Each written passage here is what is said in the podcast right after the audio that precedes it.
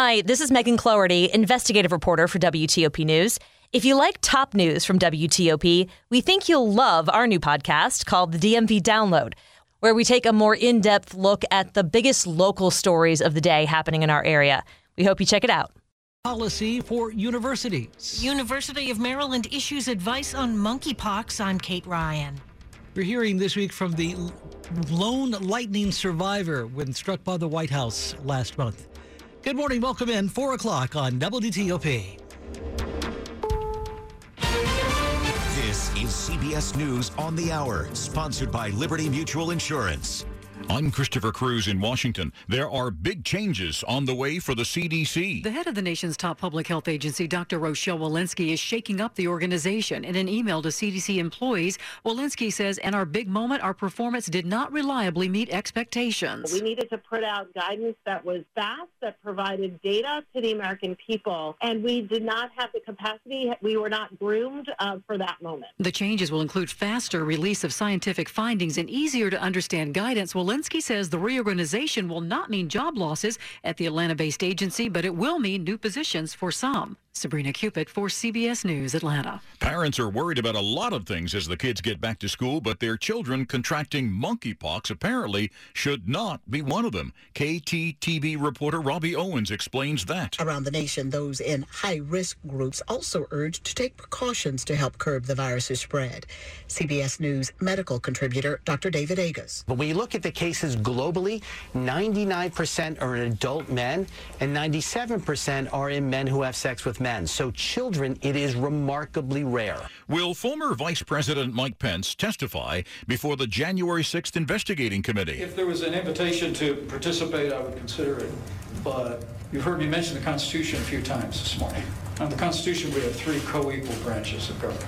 Any invitation to be directed to me, I would have to reflect on the, the unique role that I was serving in as Vice President. It would be unprecedented in history for a Vice President to be summoned to testify on Capitol Hill. Rudy Giuliani appeared as ordered before a special grand jury in Atlanta on Wednesday. More on that from CBS's Natalie Brand. Giuliani is among a group of allies of former President Donald Trump identified as targets of the Fulton County prosecutor's investigation.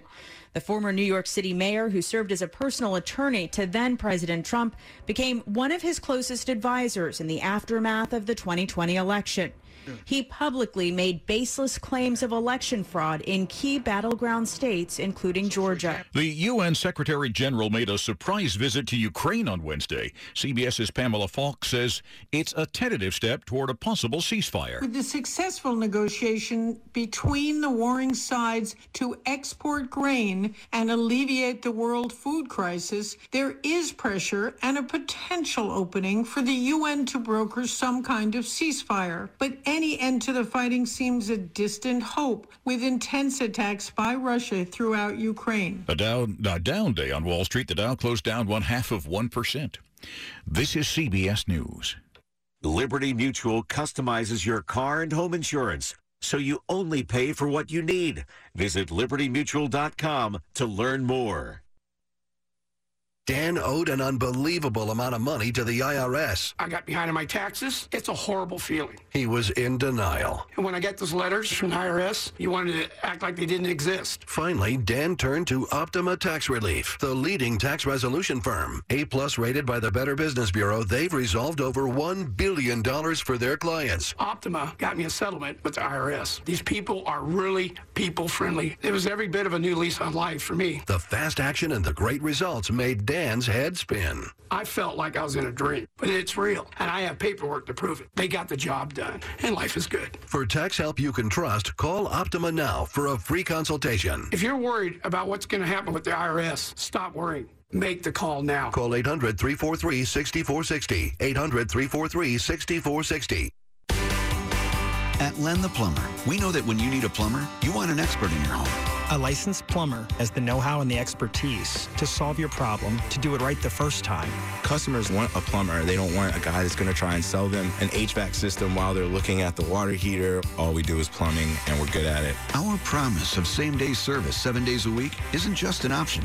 It's who we are. The only way to get a plumber today, just call them a plumber. WTOP at 404. Good Thursday morning, August 18th, 2022. Partly cloudy this Thursday, comfortable with low humidity. The high should reach about 83 before we're done. 62 you're waking up to in our nation's capital now. I'm Dean Lane. We do indeed thank you for taking us along for your Thursday morning ride. Topping the local stories we're looking at for you as we head into this day together. What should Virginia school kids know after they take history and social science classes? That is apparently what the state's Board of Education is set to review now, but the process has been put on pause. The Board of Education was set to vote on a first review of the history and social science standards of learning at a meeting, but with five new board members, which were appointed by Governor Glenn Youngkin, State Superintendent Jillian Balow called for a one month delay in the vote. Give them an opportunity to individually ask questions. For one of the five new members, Bill Hansen, he says the time can also be used for corrections, among them the absence of George Washington as the father of the country. Mistakes matter. That omission was called an inadvertent one. Longtime member of the board, Daniel Gecker, took issue with the controversy that came up after the discovery. All of a sudden, Virginia doesn't want to recognize Washington and Madison, which of course is ridiculous. Mike Murillo, WTOP News. Maryland, meantime, needs to come up with a consistent policy for universities that object to the creation of similar or identical academic programs at other schools. The finding this week of an assessment of the Maryland Higher Education Commission. Maryland's historically black colleges and universities won a legal battle, you remember, last year over historically white schools offering programs that are already offered at HBCUs. A federal ruling in this case found that the HBCU programs were undermined, leading Maryland to pay a more than half a billion dollar settlement to HBCUs over the next 10 year period. WTOP at 406. The chief medical officer for the University of Maryland re- uh, reports this week that the school community in College Park has a presumptive case of monkeypox and issued an email to that end with information for the campus. A staff member is the first presumptive case of monkeypox on campus, according to the University of Maryland's chief medical officer, who reports the unidentified staff member at the College Park campus has, quote, taken all necessary medical steps and is doing well. Officials say they've been in touch with the Prince George's County Health Department, saying it's likely that monkeypox will be experienced on campus. The email advised avoiding skin to skin contact with anyone that has a rash that appears to be monkeypox.